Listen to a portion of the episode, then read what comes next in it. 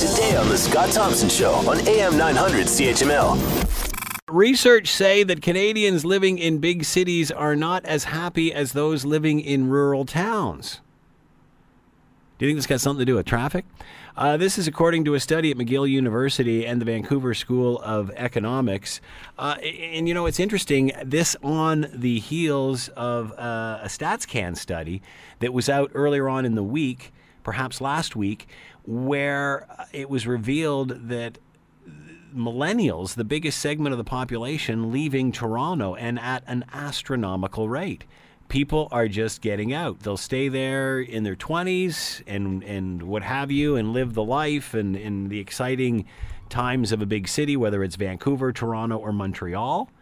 But then once they get to a certain point in their lives, usually around 30, they're starting to bolt. And they just don't want any part of the big city that we've been building for the last 20 years. We're seeing this in Hamilton as people are living the GTA to come here, and even points into Kitchener and Brantford and Grimsby and such. People just don't want to live and work in a city anymore, and are trying to find employment outside so they don't have to be a part of it.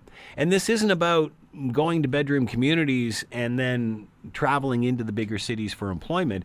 These are people that are trying to find employment outside of the larger cities, which is obviously difficult. But cities like Hamilton and Kitchener, Peterborough, and such, I mean, there is industry there that is growing again and seems to be driving a lot of this. Let's bring in Theo Sellis, registered family therapist, president of Integrity Works. He's with us now. Theo, thanks for taking the time. We appreciate this. Well, you're welcome. How are you? I'm doing well, and you? I'm doing great, thank you. Are you? I don't live in the city, so I'm happy. Are you a rural person? I am, and I've never changed it. How long have you been a rural person? Well, I grew up being a rural person. It's hard for me to say rural, but yeah. I grew up being that way, and then had to kind of move in, and I work in the city a lot. I teach, so I have to drive in, but I just would not be able to live there. I couldn't imagine doing so. What is it about the lifestyle that attracts you? Well, I think you did mention traffic. That's a pretty big factor, right? But, you know, I don't think a lot of people dream of retiring to the city. I think that they... That's a good point. Right?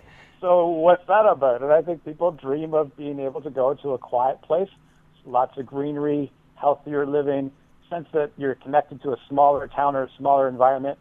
It's hard to feel connected to other people when you are a very little fish in a big pond, and relationships are really significant to us. We for our happiness, for our well-being, we do need to have a sense that we're connected to other people, that we're known by other people. It's pretty hard to feel known when you're living in a very large city where people may be a little bit less connected and more kind of like, seems like you're in the middle of a whole pile of strangers, everyone going their way very quickly. So the idea of living in a smaller environment where people get to know you, you get to know them. It's a profound experience being known by another person, right?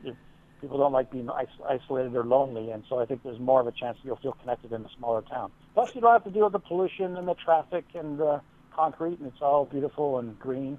We've often said, and we've heard this, and maybe this is an old phrase now, but, you know, in small towns, everybody knows your business. Oh, I don't like that. I'm getting out of that. Whereas now, it seems that the pendulum swung the other way. Even in suburbia, not even so much big cities, a lot of people don't even know who's living next to them. Yeah, and I think that can work for a little while, but people do end up feeling isolated. People do feel lonely, and they do want to have a sense that they are someone in someone else's life, that they're just not living in their own life. So on one level, people vary. Like there are people who are like quite content on not being known, and they like the anonymity that the city might provide.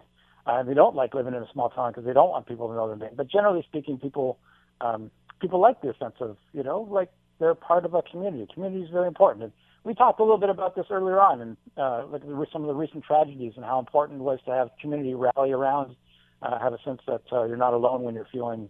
When you're facing trauma. So I think that's important to people. Want to hear more? Download the podcast on iTunes or Google Play. And listen to The Scott Thompson Show, weekdays from noon to 3 on AM 900 CHML.